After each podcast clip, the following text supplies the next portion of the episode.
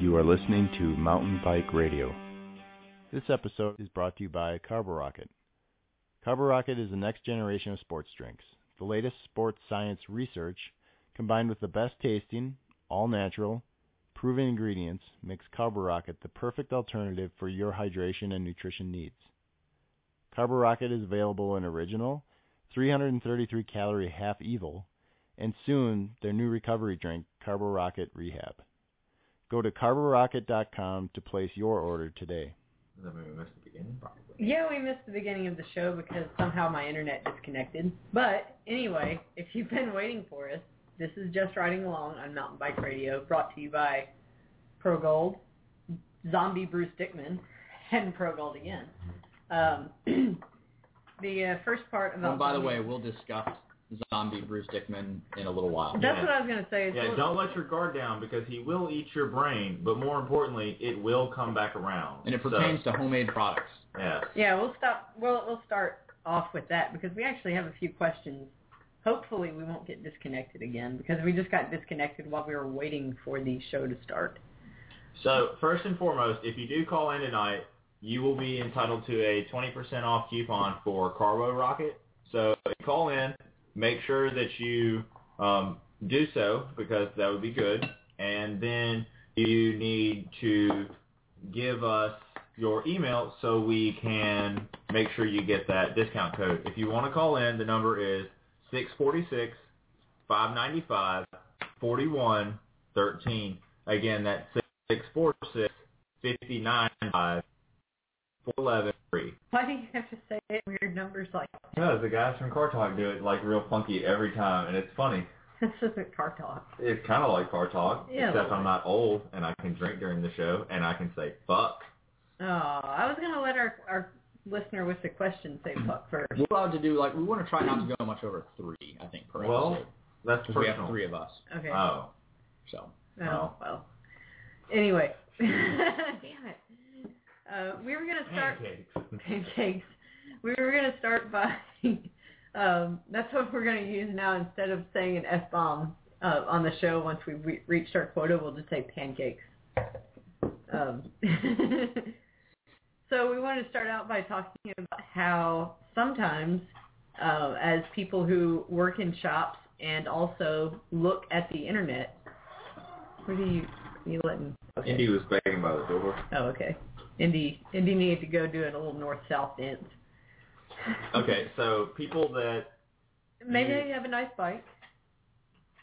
Or maybe they have really nice... Let's leave it at really nice stuff. So, perfect example would be the person driving the Lexus SUV that wants... Maybe not even a Lexus. No. It could be like a Chevy SUV. No. Go ahead. No, go ahead. Some rap would say that Lexus truck. Tell us about that Lexus truck. So the dude drives a Lexus truck, and he probably has, he has tailored clothes on, so he's probably wearing $1,500, $2,000 worth of clothes. Or let's just leave it simple. He has $500 wrapped up in his shoes and his belt, and he's haggling you over $500. Yeah, that's an extreme example.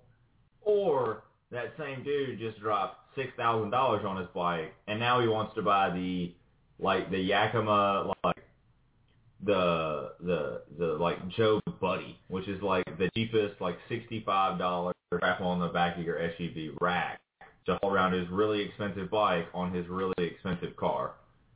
I was going to go one step further and say that just recently on a local Facebook page, Somebody posted a picture of how Home Depot has $35 bike racks for your car. And come on, I said, yeah, that's a great idea. Everyone put your multi-$1,000 mountain bike. Yeah, so I'm talking over $1,000 mountain bike on the cheapest rack possible to drive around. It's like, what are you thinking there? Yeah. Taking your wheel off and putting it in your trunk and buying 175 chicken nuggets. Then to buy a $35 rack at Home Depot. For those of you that aren't up to snuff, Kenny often uses chicken nuggets as currency, and often he uses chicken nuggets as currency in how buying such a ridiculous number of chicken nuggets would obviously serve you better than spending such a low amount of money on a product. If SRAM's allowed to use chains as currency, I'm allowed to use chicken nuggets. Wait, so just a quick update for us. Are they actually repaying you at the shop in something other than chains? I've heard that in theory, but I haven't gotten any official news, so I just won't. Oh, okay. I won't say anything until they actually cut me a check. Okay, I didn't know. But there has been talk about, this is in relation to the recall, the whole hydraulic road disc brake recall thing, which we won't get into too much, but basically a lot of people were thinking the shops were going to be left high and dry because there's a lot of labor that's got to go on. Yeah, that is a lot of labor. To do 2 different installs of integrated levers on road bikes, which isn't necessarily fun. Anyway, and SRAM just usually throws you a chain as compensation, which is 2 chains? Which doesn't, yeah, 2 chains. Which doesn't really cut it in this situation. So anyway, there has been a rumor that, well, not so much a rumor, it was actually posted by some representative of SRAM saying that they're going to reimburse in cash the shops. They just didn't specify how much. So, all right. It might be $25 or something ridiculous. But that's between SRAM and Jesus. Because there are people on the internet who argue that they can do this double swap in like 30 minutes. So I'm very... So you're talking about... So just to clear it up for our listeners at home, we're talking about how someone might remove a set of hydraulic brake shift levers. Yeah, so install... So they're drop bars. So you need to unwrap the bars. You have to take all the stuff off and cut it and blah, blah, blah. And honestly, stripping a bike of that stuff really doesn't take that long. It's pretty easy. But putting it all back on, it can be. If it's internally routed, you've got whole other issues and... I mean, even removing it externally routed is kind of a job. You have lots of little pieces to keep up with.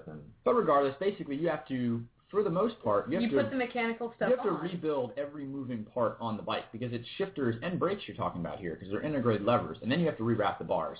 Then you have to take all that stuff back off again. And then you have to put it all back on again. And this is also, you got to test ride the bikes in between. You got to make sure everything is right. Anyway, It's actually a pretty damn big ordeal on anybody. So it's one uninstall. Well, an uninstall, a reinstall, an uninstall, and a reinstall. Exactly, to get everything right. On road stuff, which is not as easy. It's not as quick as on a mountain bike because everything's integrated, and you have to deal with bar tape. Some bar tape you can unwrap and rewrap, and it'll never make a difference, and you won't be able to tell. Some bar tape, as soon as you unwrap it, it sticks to itself and it pulls apart, and you have to replace it. But I had some internet jockeys say that if it takes you more than an hour to do that, that you should be fired. That's fine. And that's fine. All I got to say is they've never actually worked in a shop. Right. So anyway, just funny stuff. Okay, but yeah, so I don't know how we got on breaks, but whatever. Currency, we were talking about nuggets. Chicken nuggets as currency. So wait, I forgot how much is one chicken nugget worth? In currency. 20 chicken nuggets is worth $5. Okay. Yeah. All right. So that's just to clear that up. 20 chicken nuggets is $5. Yeah. So you can buy 140 roughly chicken nuggets for the price of a $35 rack, not including tax. Well, both are going to be taxed in the state of Tennessee. True. So it doesn't matter. It's a wash. Yeah. Okay. Chicken nuggets are taxed 0.25% less than everything else. So along with cheap racks that you should probably avoid if you have, a halfway decent mountain bike. Any bike. Love your bike. Yeah. Love your bike. It's your bike. It's the only bike you have. It's like in that movie. This is my gun? Yeah, like Full Metal Jacket. Yeah. It's like, this is my gun, I love my gun, except it's like, this is my bike, I love my bike. You're Matt, and you hate your bike. Yeah, Matt hates everything. Also, like, homemade stuff, making your own chain lube. And as Matt pointed out earlier, I have actually made my own chain lube before. It sucked. And it sucked. Like, I mean, it worked. It kept my chain from making noise. No, it was a great lubricant. It was also a great particulate collector. Yeah. It was a great dye. It changed things black all the time. Yeah, and it was a pain in the ass to like store and refill and all that. And now I use ProGold. Whatever. Some people like other chain lube. Some people are stupid. I mean, I'm not gonna be like a total, like sponsor whore and be like, ProGold's the only thing you can use and everything else. If you use anything besides ProGold on your chain will explode. I just will say that I have used a lot of chain lube, and I prefer ProGold. But we were discussing how silly it is for people to do homemade remedies that aren't really necessary. The people that make their own laundry detergent, and they make their own soap, and they make their own chain lube, and really, tubeless sealant. That's one that I've seen. There's a thread on Mountain Bike Review that's like 50 pages long or more about how you make your own tubeless sealant. Step one, drive to the bike store. Step two, buy stands. People want to assume that they can make something better, like with homemade stuff. Well, people say that all the time. They're like, oh, you got bit by a tarantula. Just put lemon juice on it and you'll be okay. It's like, that's ridiculous. Well, and I mean, I think there's some things that you can take pride in making. Like, for instance, Ryan. Like baking soda apparently does everything. Like, you picked up A's in Africa, like eat some baking powder and like or baking soda and you're good.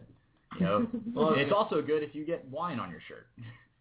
But like if you're making beer or you're going to make a home-cooked meal or you like, I don't know, build your own kitchen table. Like those are things that you might like be a craftsman at. And those things make a little bit more sense. Yeah, well, that's what I was getting at. Like something where you can be a craftsperson and like actually do something and take pride in it. Nobody's going to be like, bro, my own sealant, bro. Look at my sealant; it's awesome. And like, well, everybody says, like, "Oh, look, I made this," and instead of the $4 for 2 ounces of stands, it cost $2. Like, wow, that's amazing. Yeah, and that's kind of how chain lube ended up. And the amount of time you spent messing around with that crap, and all the failures you had, it's like, is it really? If you're going to use money, is the argument. Amount of time you have to spend reading that thread on MTBR about making your own sealant. If you're going to use money as an argument, it's a really stupid argument. Right. So, yeah, that was kind of the first thing I wanted to talk about. We actually have what we were going with is if you how do we get to the Bruce Dickinson zombie? Okay. Oh yeah. Unless it's a zombie apocalypse. Yeah, so you should only be making homemade stuff if it's a zombie apocalypse, and you can't go buy whatever it is. Yeah. Like you can't. You go to the shop and they're like, no, like Bruce Dickinson came by and he's a zombie and he bit one of the mechanics, and like now we have a zombie mechanic. And the mechanic's like, I'll change your hydro in an hour. Rain. Yeah. So the only time you're allowed to make your own chain lube is if Bruce Dickinson has been turned to a zombie. Is what we were getting at. Yeah. Yep. So, exactly. Or your own sealant, or your own 22-inch inner tube ghetto tubeless setup. Or but if that happens and Bruce Dickinson gets bitten by a zombie and turns to a zombie, you're perfectly allowed to do any of these home remedy stuff. So you're allowed to post about it on like the backwoods internet that you made out of out of whatever that you can write it on your tinfoil hat. You're communicating with sticks like CB radios and smoke signals. What is the smoke signal for Bruce Dickinson as a zombie? It would take a really, really long time. You send up smoke. Brought to you by ProGold. And that's it. So yeah. I just want to point out that we have. Well, I'd say that I was going to say that we have provided zero useful bike information so far, but we said we're about to though. We said don't do homemade stuff because we think it's stupid. Yeah. Think before you... We gave you an option to get a 20% discount code for CarboRocket if you called in, but no one has called in.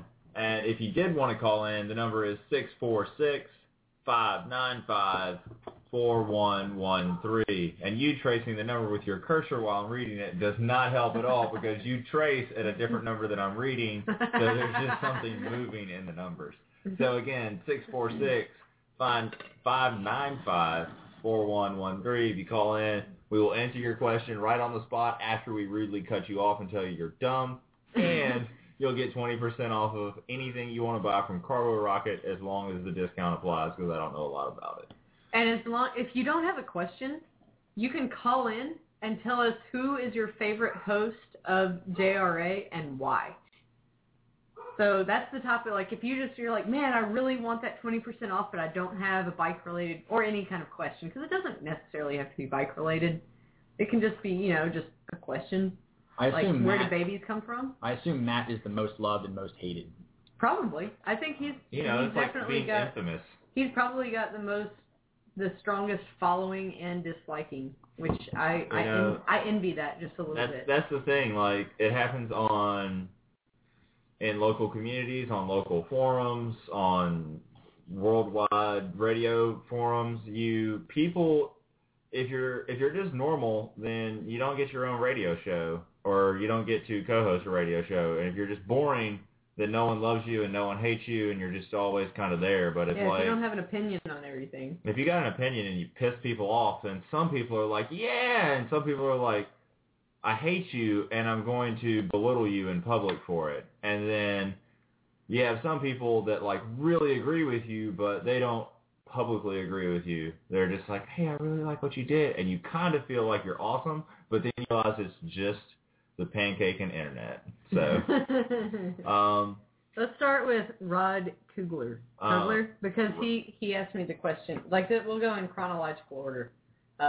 He says, can you recommend a good thermal jacket to race in around 20-degree weather? What would you wear as layers? Distance of the race is around 15 to 20 miles. My first question, when you are training for this race in that weather, what are you wearing? That's what you need to wear in the race. Well, no, maybe that's the thing. Maybe this is an upcoming event, and I'm going to assume that Rod does not have the perfect setup yet. So what Rod needs to do is invest in a couple of different layers. First and foremost, you need comfortable and tight-fitting base layers. It needs to be able to go onto your body without causing discomfort, but I think that's about as loose as it needs to be. You want that layer against your skin to be really tight because it's going to be the foundation for everything else, and you don't want it to bind up with your other layers. I think a couple of different long-sleeve jerseys are going to be good. If you're in a location where you have, what was the temperature, 20? What? Yeah, well, no, temperature range. You didn't write that on the paper. 15 to 20. Yeah, if it's 15 to 20 degrees, then it's going to be... Oh, no, 20. He just says 20-degree weather, 15 to 20 miles. Yeah, so if you have 20-degree weather, that means you have 22 and 32 and 42 and 52-degree weather. So you can kind of put this together out of a lot of items that can be stacked and layered in different ways to meet a bunch of different temperature ranges. So you need a really nice base layer, and maybe a thinner one, something that's more of like a Patagonia makes capeline, like a 1 is almost like a silk underwear weight. And then you get something like a 4, which is nearly heavy enough that they put a zipper in the neck. So that's something that's thicker than like a T-shirt, thicker than what you would consider like long john underwear. And that would be a really good place to start on the top. And then, again, a couple of different weights of long-sleeve jersey. I have some long-sleeve jerseys that are the same material as summer material, like a summer weight jersey. I have some that nearly passes jackets. And then on top of that, you can either layer in a lightweight jacket, a big, like a thick, you know, a lightweight wind-stopping jacket of some sort, or like a thick jacket of some sort, and a windbreaker, and also in the mix of all this, a vest. I know that sounds crazy, but you have to figure out what works for you at that temperature range. Right. So, Matt just gave you like the really nice answer. I was going to give you a little bit of like the HTFU answer. This is actually around 20 degrees is what it was when I raced Masters Worlds last year. So it was in the teens, low 20s, like that area. There was some snow there was leftover snow on the ground. It was mainly just mud. But anyway, it was cyclocross, which is 45 minutes. Are you chugging wine over there? So it was cyclocross. It was about 45 minutes, so a little bit shorter than what you don't know how fast Rod goes for 20 miles. Yeah, I mean, I don't know. If you're talking about a 15 to 20 mile gravel grinder, maybe that's only going to be an hour. If that's 15 to 20 miles of super technical single track, or 15 to 20 miles on a fat bike, I don't know. So look at how long you're going to be racing and how hard you're planning on going. That's why I gave you the first answer. You need to, if you're going to race at a time of year when there's a potential for terrible weather, you have to train in that. So if you've had a 20-degree day before, or a day when it was like 20 and snowing, or it was 35 and raining, and you know that is a potential weather condition for your race, you have to train in that so that you know this stuff ahead of time. Because if you don't, when you get to the race and it's that temperature, you're going to be freaked out and not know what to race in. So, you know, that's kind of my – and I gave that advice to someone We had a marathon here in Memphis. Well, almost had a marathon. It got iced out, but... iced out. Yeah. There were people that were like, oh, gosh, it's going to be, you know, in the 20s for this marathon. I don't know what to wear for the marathon. Well, that weather had been around before. Maybe not with the snow they were predicting, but, you know, it had been that cold before. And those are the same people that were like, oh, I'm going to run on the treadmill today because it's cold outside. You know, so that's my advice is you should already know how to dress for that because you've trained in it. But if you haven't, follow Matt's advice and start layering. Go ahead. I was going to say a lot of times what you can do is dress for around, like if you're going to race, let's say this race is going to take you an hour to an hour and 15 minutes. You're going to be hauling ass. If you're going to be going to plaid and hauling ass for 15 to 20 miles, it's very likely that you could dress for temperatures around, say, 30. You can't put it like that. You have to quantify that further, though. Dress for like it's 30 and you're going on a regular ride. Yeah. Hold on. Right. I gotta finish what I was saying. Dress for what might be a little uncomfortable for. Or what would be comfortable for, like, a regular ride in 30 degrees, not necessarily a race, and put a windbreaker on to warm up or a jacket or, you know, something a little heavier over everything to warm up, and then warm up and at the start line take that jacket off and then start your race, you know, a few minutes later. That's a strategy used by a lot of people. Yeah, well, yeah. And I'm going to go with benefit of the doubt again for Rod. You're saying he hasn't been training this. I'm just going to go with Rod hasn't been comfortable how he's been training. Like, maybe Rod is, like, new to cycling, and this is his first winter cycling, and he's wearing, like, an old hunting jacket while he's riding. I mean, you never know. Yeah. My favorite thermal jacket, if I had to say, is actually a Hincapie one that is a little bit too heavy to be a long-sleeve jersey and maybe a tiny bit light to really be a jacket. And it's awesome because it has the pockets on the back are kind of diagonal, and they're made to where you can reach into them and get stuff out of them when you have gloves on. So it's really, really nice like that. And it's got a tall collar on it so it can block the wind out, or you can unbutton it and unzip it a little bit and let the wind in. So that's a very nice thermal jacket. It's a Hincapie. I don't know the model of it, but that might be something that you look for. As far as qualities in a jacket, it's got some windproofing on the front, like on the chest and on the front of the arms, but the back of it is less windproof, so it's a little more breathable. So I'll throw something in. I borrowed someone's Castelli winter jacket. I think it was the Espresso, but I'm not positive on that. I was trying to look it up. Anyway, it was a really nice jacket for what it's worth. I mean, expect to pay $200 or $300. They're not cheap, but... Right. That sucker was warm and it breathed well. Like, I didn't sweat in it, and that's what was pretty important.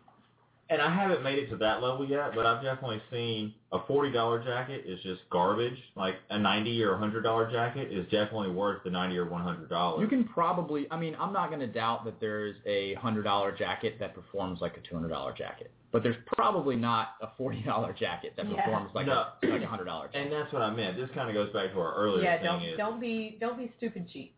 Don't buy. You know what a great rule of thumb is? Find what the cheapest one is and don't buy that one. Yeah, well... Like, this works well with anything. Like, when you go to Home Depot and you're like, I need a cordless drill, don't go buy a $50 cordless drill because it's going to be a sack of shit. It's really simple. I can't believe the number of people that buy those things. Oh. Like, it just blows my mind. You screw in, like, 4 screws and, like, it burns out. And it half-ass worked anyway. It's just... That stuff kills me. I can't believe that someone does that. Like, hey, take that $50 and go buy chicken nuggets and use a regular handheld... screwdriver. Yeah. You're done. So buy yourself a nice thermal jacket, or else you might as well spend your race entry on chicken nuggets. Yeah, pretty much. So I'll answer this one top to bottom. John Twist. You could buy no winter gear and just buy like a ton of chicken nuggets and stay warm that way. You'd get fat, and that would be like an extra thermal jacket. You could wear cargo pants and fill the pockets with chicken nuggets to keep you warm. But they only work for a few minutes. All right, Matt's going to answer this question from... This is off of Twitter from John Twist. So John Twist wants to know why Matt is begging for clothes. I'd like to quantify that a little bit differently. I wrote an open letter to Andy Schleck and Radio Shack because as of January 10th, the Radio Shack becomes fully defunct. Actually, I think January 1st, everyone is released from their Radio Shack contracts. And as of January 10th, the Trek Factory Road Team goes live.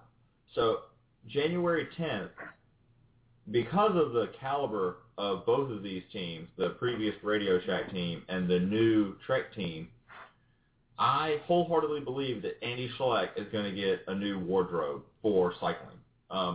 He is going to get new socks, shorts, jerseys, bib, knickers, everything, bib tights, jackets, vests, gloves, helmets, everything. 3 or 4 of everything. At least 3 or 4 of everything. And he is going to, he is contractually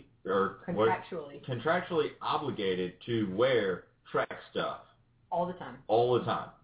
That's actually in contracts. I am nowhere near the cyclist of Andy Schleck, but I have signed at least 2 different things saying that during training and during racing, I will wear the team kit.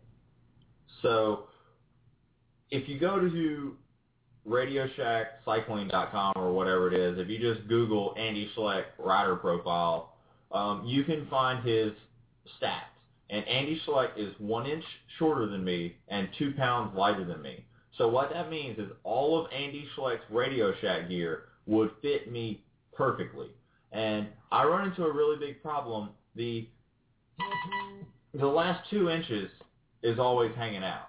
I just can't get the last 2 inches in. So the sleeves of my jackets is what I'm talking about. They're always too short. So your wrists are always showing. My wrists are always showing. So the gloves come up over the wrist a little bit.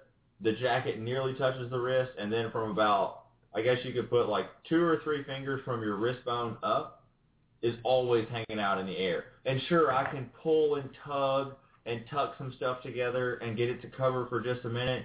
But 5 minutes later, or as soon as I go on the drops or on the mountain bike, I could maneuver a few times, do some pushing and pulling with the handlebar, and then, boom, my wrists are out again. And it's really annoying. My hands get really cold. Moving on, when it's really hot out, or all temperatures, but especially really cold when I'm trying to wear tights, or really hot when I'm trying to do like a long midsummer ride, my shorts, when they get really wet, they're too loose. And let me interject here. Your thighs, and I'm not trying to be like mean or anything, but your thighs, the circumference of your thigh, like where your shorts hit, is smaller than most, even people that are as tall and skinny as you, even people who are 6'2" and 150 pounds or 145 pounds, whatever you are right now. Their thighs are probably a little bit bigger than what yours are. Correct, and I understand that, and I get it. I really do, but the thing is like a lot of companies, they stop at a men's small on the bottom, and a lot of times that small is designed for a 30-inch waist. I don't have a 30-inch waist, and that's like the bottom of the small. So like a small is for a 30, 32, and I have a 29-inch waist. And the rare company that makes an extra small just happens to be a little too small. Like, I try to pull them on, and I'm like, well, there's just not room for all of my body in this. Like, at that point, the bib straps are a little too short, and the leg openings are, they're designed for someone like a junior size, like 13-year-old kid. Colombian. They're made for Colombians. Yeah, they're probably just too, like, Not like width, like you can't fit into the leg hole that they're so short. Yeah, if you've ever seen like you got tri-short bibs. Like a little Colombian climber who's like a jockey-sized person, like 115 pounds. Well, I was going to say a 13-year-old kid. Yeah, would fit them well. Like, I mean, in American terms, like juniors or Colombian climbers.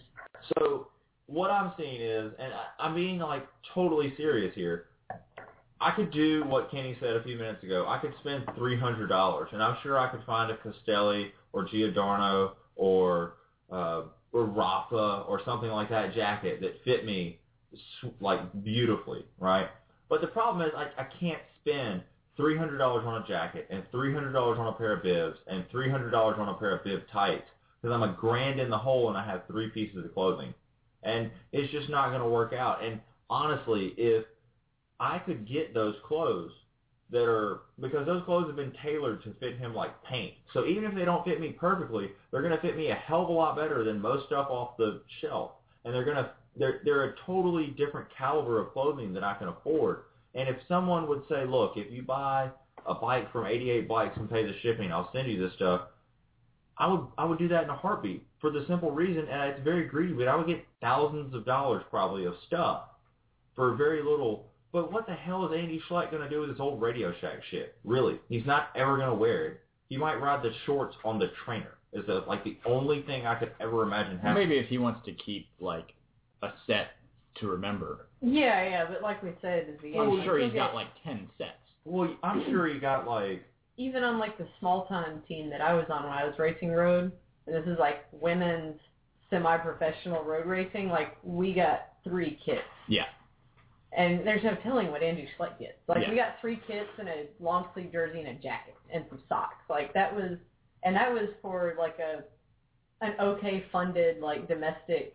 almost pro-ish team, you know. So what did you get any response back or anything? I've actually emailed back and forth with Jens Voigt a little bit about this. So I might get somewhere with it. I might not. I'm not getting my hopes up too high, but I think it would be really cool if it worked out. It'd be a really neat opportunity. Hopefully there's not dumb, like, contractual stuff in there, like, oh, if it's the old... kit, it has to be destroyed or can never be worn by anybody else or blah, blah, blah, or something stupid. You know? Because if you go on eBay, the pros closet, they sell a lot of that old stuff. Okay. So, I could definitely see a situation that would arise where some sponsor, somebody would say, we don't want someone to represent blah, blah, blah, or who knows what. So I think for the most part, though, because we do live in America, remember? And people but a lot of this stuff is not based ridiculous. But a lot of this stuff isn't based in America, which is a great thing because we are really stupid over here. And the other thing is, a lot of this is people get stuff and it's theirs. Like, here's your stuff, and if you're not paid a lot, you have the opportunity to maybe ride some beater stuff and sell your stuff at the end of the year, or maybe train in some, you know, have some really ratty training clothes and save like 10 full kits to blow out on eBay and just put the money in your pocket. I mean, these guys definitely have a way of, I guess you could say it is the system where they get to make money by doing things, whether it be selling their bikes, selling their kits, selling their shoes. You know, I'm sure these dudes get a bunch of helmets and they don't wear them all. I mean, there's just lots of ways for them to make money throughout the year with their stuff. And I do see it on eBay, and I'm fairly confident that Andy Schleck isn't selling his used bib shorts. And again, like I said in my open letter to Radio Shack, I'm not some freak that wants to sniff his chamois. Like, I was gonna say that's the other. But I might. The small downside of that is that you'd be, you know, sharing another man's fatigues, which is. You know, that's not that big of a deal. Not a big deal. I would launder everything first, and wear it. I mean, I have no problem with that. And I'm sure he wouldn't send you anything dirty either. Just throwing it out there. I mean, that's fine. As long as he doesn't like... Kenny, it's okay if you're insecure about that sort of thing. You know, for me... No, insecure is more of a, that's kind of gross thing. Well, for me, it would be gross if he, like, took off a pair of dirty bibs and handed them to me. Maybe if they had a skid mark, that might be a little bit weird. But Andy Schleck, if you're listening, please like put a little pre-treater on that skid mark before you wash them. So here's the thing, though: if you send him multiple kits, one of them has to have a skid mark on. But remember this. Go back to the little podunk school where the Washita Challenge race starts and leaves from. Someone stole my 6-hour race in bibs off the counter. Now that sounds to me, hopefully. Let's just hope what happened was it was a confusion. Like, oh, it's my Pearl Izumi whatever, and they picked it up. I'm really hoping that's what happened. That's fine. Because if that didn't happen, that is certifiably gross. Like, you have that's really, you're either the cheapest person in the world and a piece of shit for stealing something, or, well, that's really the only thing you can be. Because that's just that's wrong. And I don't know how you would set your stuff down beside someone else's stuff and pick up an extra pair of dripping wet, nasty bib shorts, because somehow I got really wet during that race. I don't remember. So in this gross person's defense, they weren't like team kits of any kind, right? They were just generic shorts. They were straight black bib shorts. Okay. Well, it's possible. But you would know. It's possible. Let's just hope. Most people would know if they got home and had Matt's tiny little bib shorts, and they're like, shit, I won't fit in these. What happened? How did I get these? And then you just keep them? You know, I mean, well, I should have done is you should have gotten on eBay like a week later and searched for like kiddie bib shorts or something, and they probably would have. At that point, though, like the shorts were already. I mean, I'll put myself in that situation. What Kenny said does make sense. Let's say I went in, took a shower, I'm just knackered from doing this 60-mile race, and I pick my crap up, I throw it in a gear bag. When I get back to the car, I get home, I throw everything in the washing machine, I put it all out, and other mediums, and there's this extra pair of smalls. What do?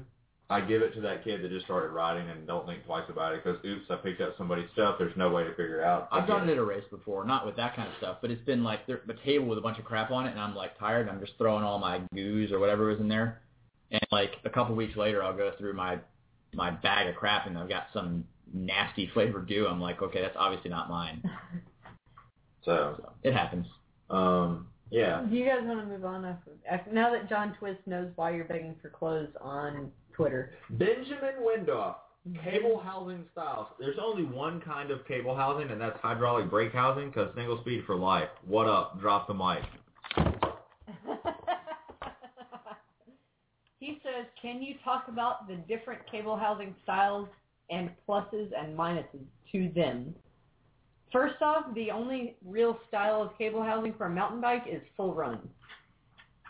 Are you talking about, like, just generic regular housing versus gore versus... I'm not really sure. Versus, like, the little segmented ones and that kind of stuff? I'm not really sure, so I figured we'd talk about a little bit of all of it. And okay. He might be listening, so Benjamin, if you're listening, call up and clarify. You know, because we love to hear from you. You're one of our best listeners. And if you wanted to call, the number is 646-595-4113. Caller number one, come on down. The CarboRocket discount is waiting. Yeah. If you don't call, the Bruce Dickinson zombie is going to come and get you. No, the Bruce Dickinson zombie would have a much, like, deeper and... there you go. That's more like it. So... yeah, if you're on a mountain bike, use full run housing. That's pretty much all there is to it. If you're on a mountain bike and even a cross bike, you know, if you're going to be riding in anything other than the road, you need full run housing, or at least partially full run, like down near the ground.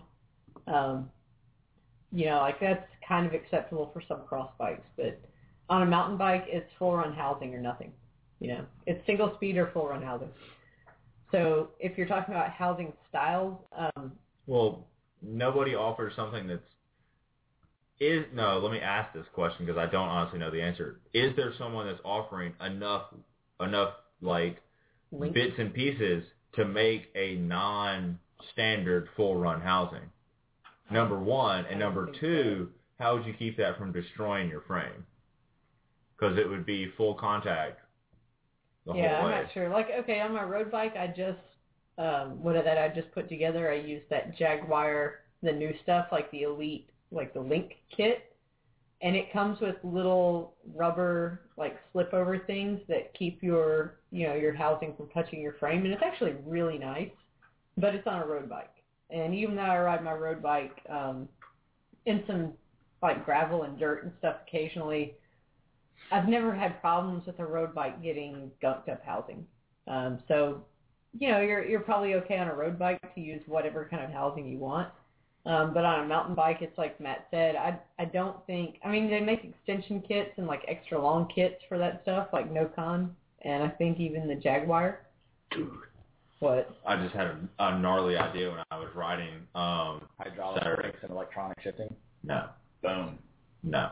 Hydraulic brakes and electronic shifting. Electronic shifting is stupid for a mountain bike. No, I'm just saying in general. We were talking about road bikes is really why I was saying. Sorry. Because they both exist now. You could actually go buy that bike. Yeah, you get that from Shemango. Campy makes it too. Oh wow! Yeah. There's Formula brakes and Campy. Like Campy has hydro discs now, where they're borrowing from somewhere else for the time being. The year before last at Interbike at the Formula brake booth, they had a bike set up with Campy electronic and hydraulic disc Campy levers. Road bike. Very cool. Yeah. That was the first one I saw, and then SRAM's like, "No, we own it." And yeah, I was like, "No one gets it." Oh, this is. I know this is a little off topic, but it kind of involves some mountain biking and some like goofy engineering, and I just loved it when I figured out how they did it because I was wondering. Road Bike Party 2, if you guys. I saw that. That's such crap. They use Hope. It was awesome. That is the coolest thing I've ever seen. Oh, it's obviously gonna. You could never ride it as a road bike that way because. He doesn't ride on top of the hoods. He rides down in the drops the whole time, so it makes sense. But basically what he did is he took really short Hope race levers and put them sideways on his drop bars. Yeah. And they kind of fashioned it. If you're far away, it looks like a hood, but it's really not. Like if you ever put your hands in that upper pocket, it would just be like... Well, they put hoods on it. Yeah, they kind of did, but I don't think they were like... Well, no, I mean, they put the rubber grip on there to make it look good. Because he wasn't going to have his hands. Yeah, right. There's no substance under it. It's not like there's a plastic. I get it. There's no body under there, but they made it look, which I think is totally deceptive and was really disappointing, actually. Like, I loved that. Awesome. That pissed me off, actually. Oh, man. Because it's like, it is inflating, but I don't know. If you didn't watch the making of, you'll have no idea they're using Hope brakes.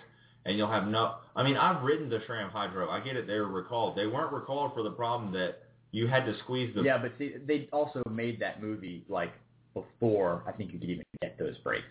But they wouldn't put SRAM Hydro brakes on his bike anyway because he's sponsored by Hope. Yeah. I thought it was... Because I didn't... I saw it on a lot of those, and I just kind of discarded it. I'm like, well, maybe they're using one of those little... things that like moves cable to hydraulic and all that kind of stuff. And I saw the making of, and I'm like, oh my god, they're race brakes sideways. That's so ghetto. It is ghetto. Because it was super ghetto. They used banjo fittings that like weren't supposed to go where they went and all kinds of ghetto stuff. So I thought it was ghetto fabulous. And then of course they got around the shifting problem using flat bar DI2. Stupid and ghetto fabulous can be used interchangeably. Yeah. I thought it was neat. It was interesting. I hadn't seen anybody do that before, so props to them for actually doing that. So something that's back on topic. You really can't talk crap because the guy did a front flip on a road bike, so it's like, well, your argument is moot. You do a Matt and I talked about that. Yeah, like, we did. And once you were that good, you can kind of get on any functioning bike and do that. Of course you can, but it's still freaking awesome. Yeah, it looks a little more impressive because it's probably a little harder to do on a road bike, but it's still not out of his realm. If you ask him to do the hardest thing he knows how to do, he probably couldn't do it on the road bike. Right. It's just, it's no different than the. Anyway, I meant it to be a tangent to just, I thought it was interesting that they used mountain hydros on a road bike and like how super ghetto that is. I was really disappointed with that actually. But back to Benjamin's questions about cable housing styles. The other day, Saturday, went on a road ride with Andrea and I fell apart. It was the longest ride I've done in a while. And it hurt. Was it like 15 miles?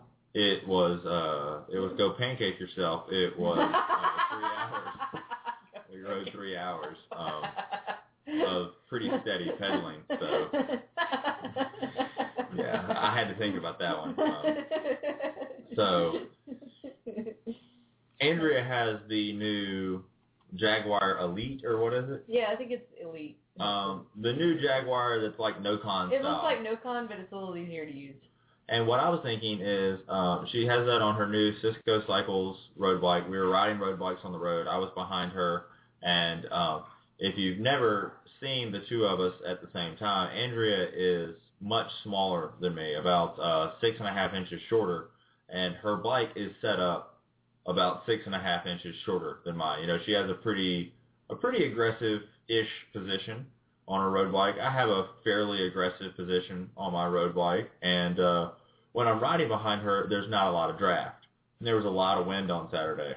So I was distracting myself by focusing on little parts of the bicycle and admiring them and thinking about them and doing my best not to vomit Goochamps out. So what I thought would be extremely neat is if the Jagwire Elite did come in full run housing, the best way to use it would be very time-consuming to set up, but once it was set up, would provide, I think, unparalleled service. The way it works is you have outer pieces, you have an inner liner, and you have a cable like all mechanical systems would. The cool thing is once you have the system set up, you can change the inner cable, but that requires you to reassemble the outer housing pieces. And the outer housing pieces are exposed, and they can touch your frame. They do come with these wonderful little rubber grommets.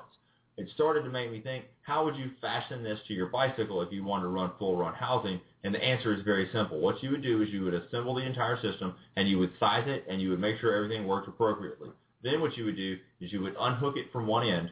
You would slide a continuous piece of heat shrink tubing over it, and you would heat shrink the entire system. So not only was it sealed from the inside by having that inner liner, then the outer system would be sealed so dirt couldn't contaminate it, and it couldn't. All right, so I can't tell how long that we've been off. Once again, we are experiencing internet technical difficulties just like we did at the beginning of the show. I've been watching it pretty closely, so I don't think we've lost a ton. We were answering Benjamin Windorf's question about cable housing styles and talking a little bit about the link-type kits like Nokon, the new Jagwire one, which I have on my road bike, and Matt had the idea of if you could get enough of those links that you could do full run, you could put a piece of heat shrink on the outside of them to hold them all together, and you'd still be able to change out the inner liner if you wanted to, the inner liner and cable. I was going to bring up that you could, there's a company called Alligator, I think is the company, but they used to do a housing, and I don't know if they still do it, where the pieces, it looked just like Nokon or the new Jagwire stuff, but the pieces connected together and like kind of popped together, and they stuck. So you could take it all apart, like take the inner liner out, and you would still have like your pieces of housing. What were you talking about before we noticed that we were?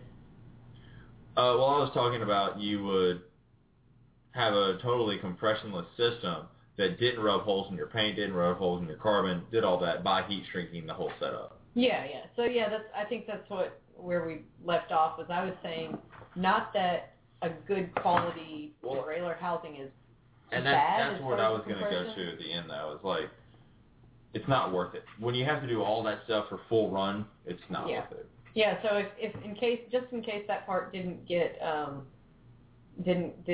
show up on the show, if you're on a mountain bike or a cross bike, any bike that you're going to ride off-road on a regular basis, it's full-run housing or nothing. I have a really good idea. It's actually such a good idea that I don't think that I should talk about it because I don't want to... How many chicken nuggets is it worth? Because I don't want to be second to market with it.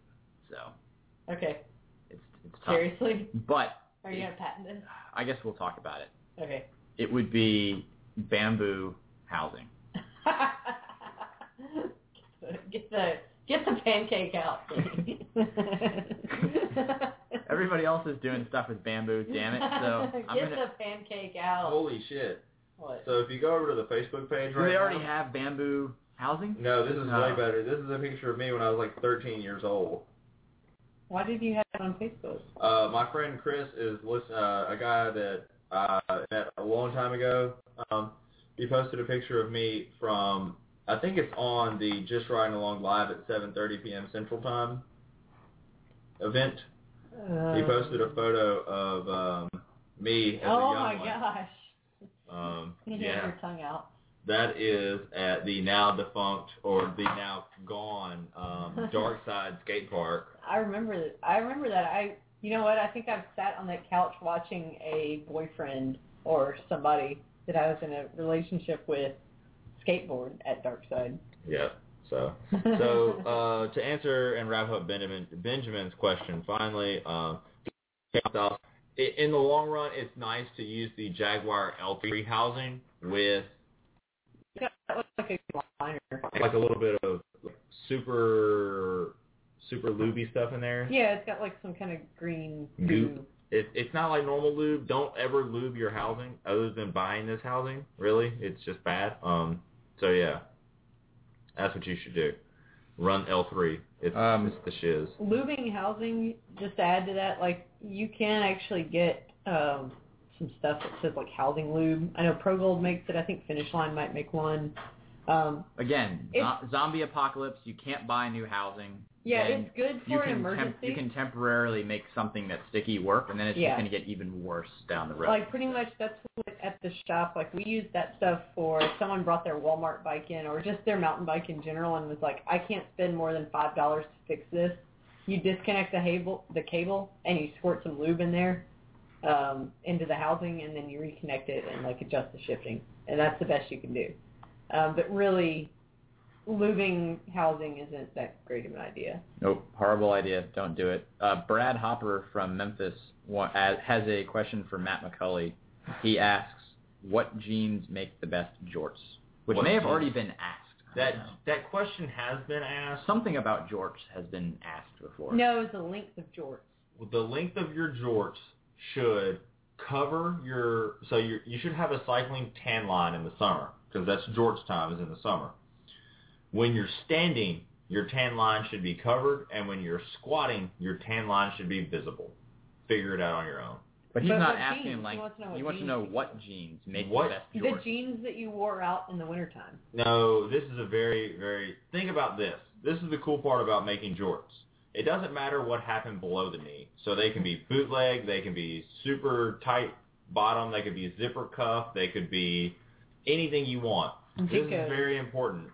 Use the jeans that make your ass look the best when making jorts, because that's all that's left is leg and ass and jeans. Have you considered making jorts out of those pajamas that look like jeans?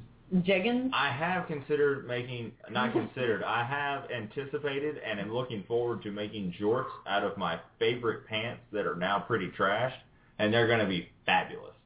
And to go even a little bit crazier, I am assuming myself as the Memphis Taylor Finney, and I bought a pair of colored pants the other day. So Matt has a pair of pants that match that salad bowl. They're pretty red. They're maroon. They're maroon. They're a Cabernet color. They're pretty awesome. Like they're jeans? No, they're pants. They're like flax? Not flax. They're like pants. Campy. Like chinos. Oh, okay. So, yeah. Fucking awesome. Let's answer Joe Edwards' question and then GTFO. Joe Edwards, gearing and tires for Barry Roubaix. Hold on. I want to read his whole question because... I want to give him some quick and dirty answers while you're actually looking it up. Here's the thing, Joe. Ride the lightest tires you're ballsy enough to ride, and ride the biggest gear you think you can turn over. Okay, so this is Michael Frey. Wait. Oh, no, that's a different question. Sorry, I was thinking of Michael Frey's question. Okay, I mean, as far as Edwards. Joe Edwards' question, he wants to know gearing and tire. I haven't ridden, and none of us have ridden Barry Roubaix, on a rigid single-speed rigid single-speed mountain bike. Yeah, I haven't ridden Barry Roubaix, but I know at, Southern Cross, I think on single-speed mountain bikes, people were riding like a 32-18 or something.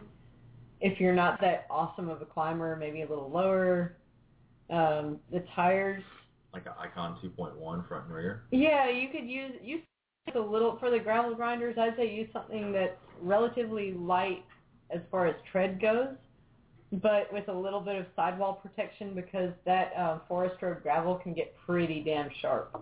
And also, remember, you're riding a mountain bike, so don't put cross tires on your mountain bike. Yeah, don't go full cross. Because the problem is, you're going to carry around this heavy mountain bike, you might as well put another quarter or half pound or whatever it is on there and get the buckness and the confidence that a big tire will give you. And like Andrea was saying, run something with some protection.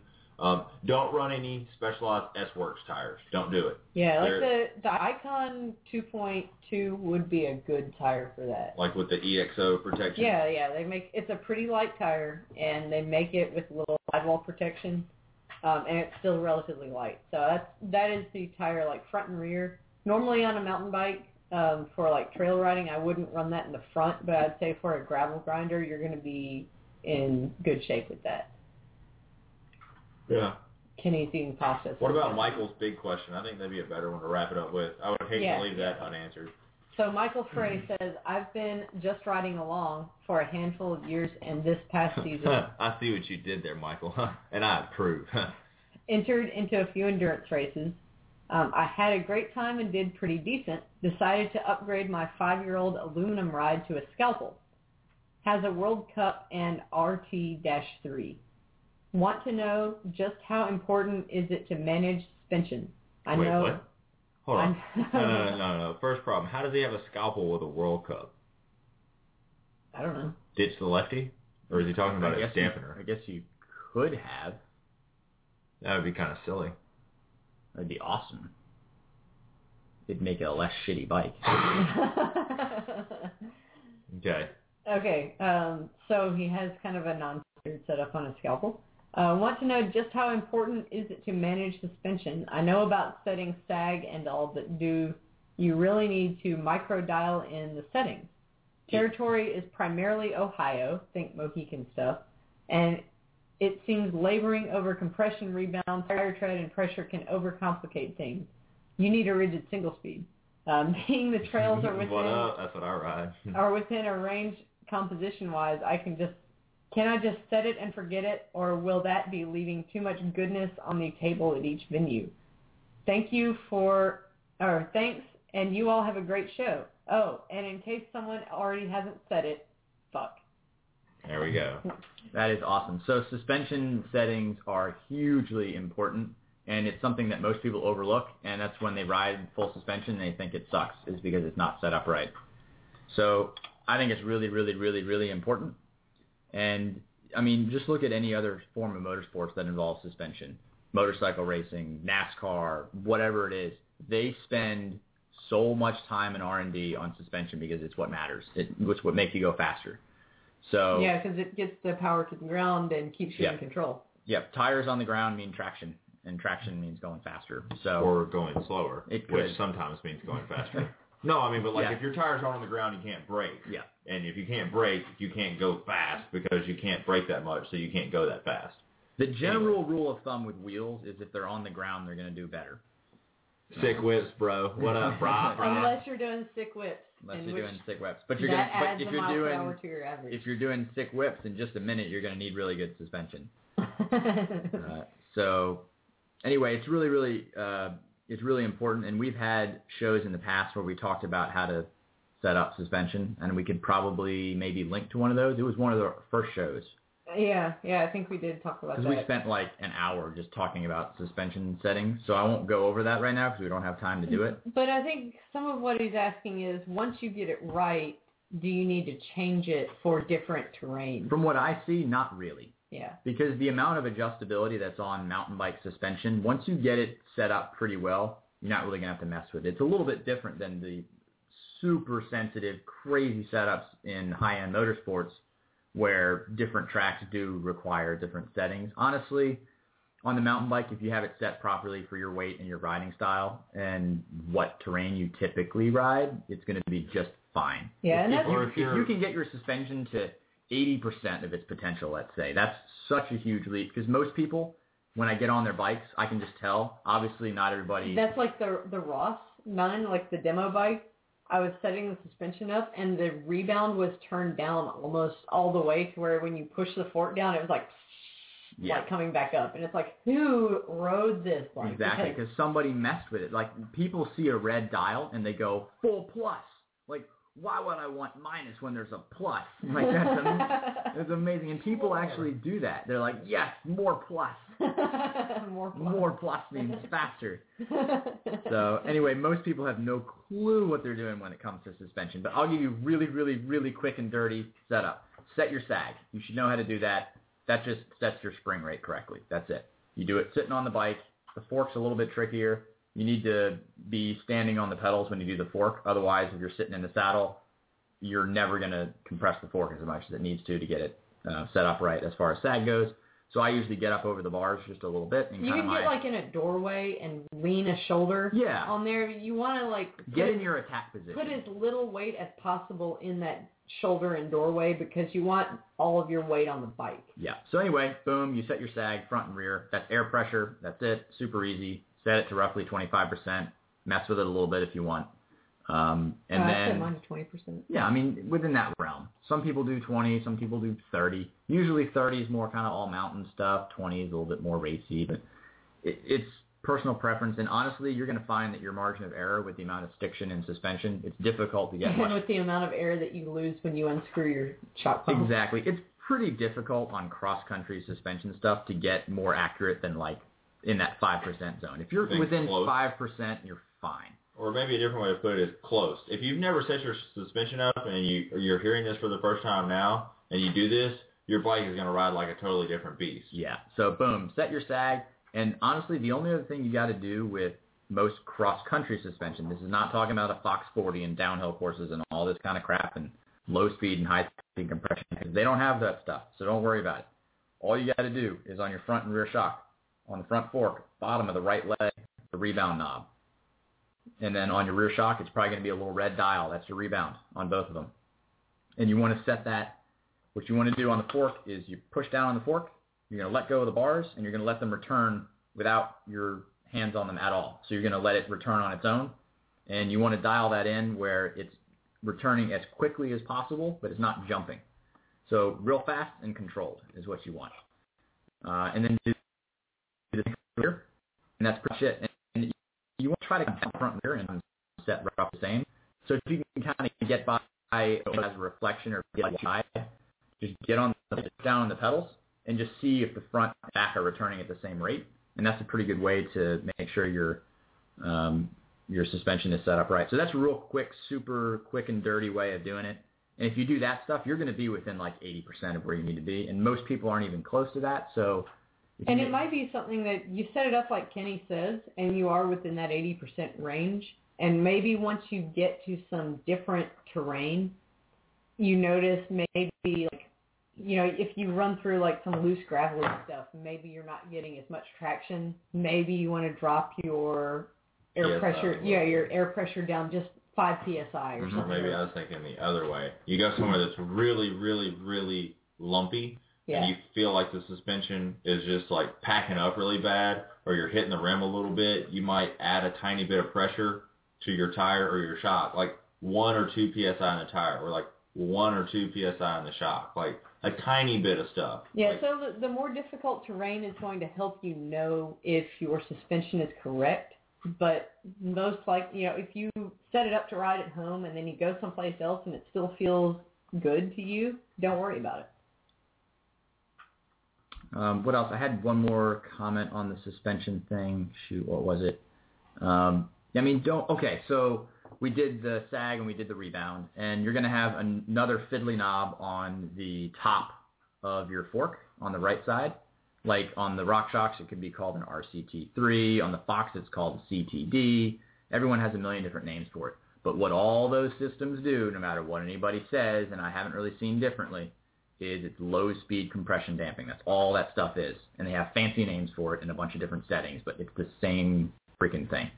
So all that means is what you're doing is when you're clicking that to the plus setting, whatever that would be, whatever they call it, you're adding low-speed compression damping, and you're effectively stiffening up the suspension when it moves slowly.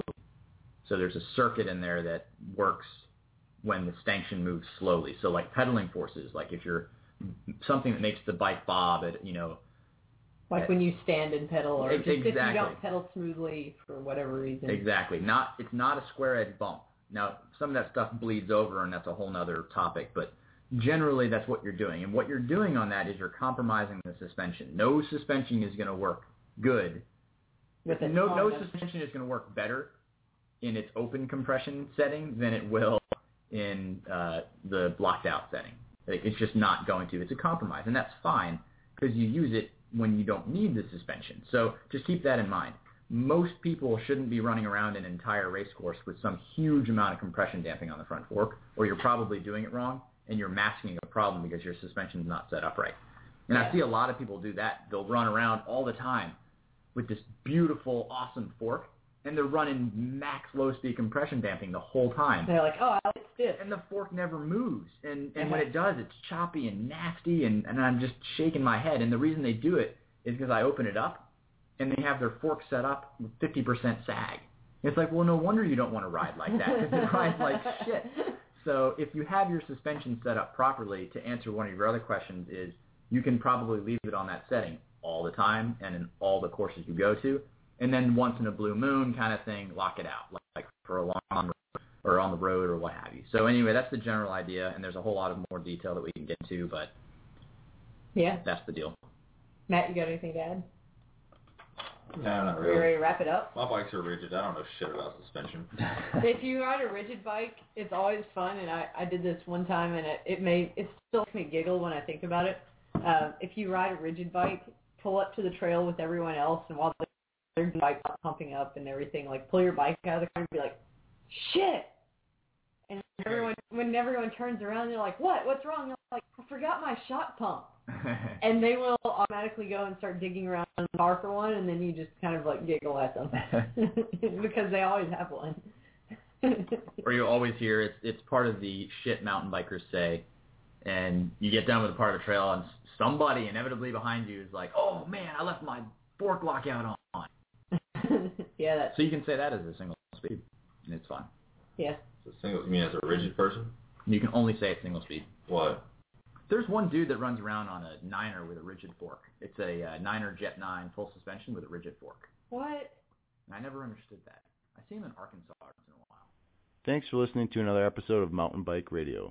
Be sure to head over to mountainbikeradio.com to find a full listing of all the shows, recent episodes, archives, and you can buy some swag. T-shirts, socks, stickers, and you can become a member in which you get deals on coaching, nutrition, products, and a whole bunch of other things. So be sure to head over to mountainbikeradio.com, and you'll find all the info you need. Thank you.